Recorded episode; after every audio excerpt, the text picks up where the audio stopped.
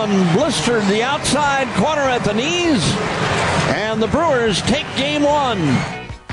Nice way to kick off a homestand, don't you think? The Brewers victors over the Pittsburgh Pirates last night at AmFam Field. Joining us live on Brewers 360 is the skipper, Craig Counsell. Good morning, sir. How you doing? Good morning. This uh, Eduardo Escobar, he's he's pretty good at sports. Uh, his AmFam Field debut featuring a sixth inning RBI triple, a three run homer in the seventh, a pair of walks. He accounts for two thirds of the offense. You guys win six two, and uh, about the only thing he didn't do last night was put sauerkraut on fans' bratwurst, and I think he would have done that if they would have asked. Yeah, no, he had a, he had a great game last night, and um, he's he's a big addition for sure, and a, and a really good player. And um, you know, he kind of a switch hitter in the middle of the lineup, and it's, it's that's a really nice thing to write in there every night.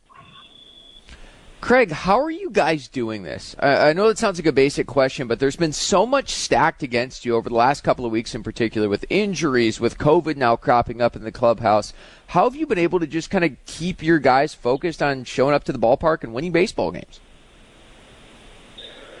Well, I, I think we had a lot of good players. Um, I think we got a lot of focused players, and, and they've really stuck to the task. I think they enjoy enjoy playing, they enjoy winning, um, and it's it's it's been easy from that perspective to just uh, when the game starts, you're you're worrying about beating the other guy, and um, they like to do that. Any updates on where we stand with COVID? I know there's a handful of guys that are kind of going through protocols. Are you expecting anybody back sooner rather than later here? No, I mean it's you know the way the the baseball has kind of set this is that you're you're out for ten days um, once you test positive, and and it's that's the minimum I should say, and so um, we're, we're just waiting. You know, you got to wait for that time to expire. I mean, I think the, the first guy that's eligible is is Yelich, um, and uh, he he all signs point to him doing pretty well. He'll have to go through a, a pretty good kind of physical um, later this week, and and we hope we could have him back by the weekend. But um, you know, assuming everything he passes all those tests.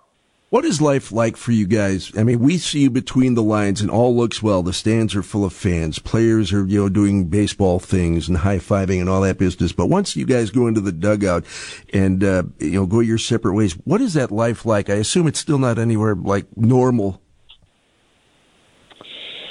Well, I mean, you know, I mean, I I think it feels normal for a while, and then it doesn't, and and that's that's how it is. And then you you, you think everything's okay, and then it's not. Uh, you know, that's that's kind of how it is. So it's um, you know, I think we all get glimpses of normal, and then we get reminders that you know we have to be careful again, or, or we have to change our modify things that we're doing. So yeah, that that's kind of where we're at. Um, you know, it, it's it's unfortunate um, that we all think this is behind us, and and um, and then it, and then it pops up, and and so we we've had a reminder of that, you know, close to us, and and now we just have to live with it.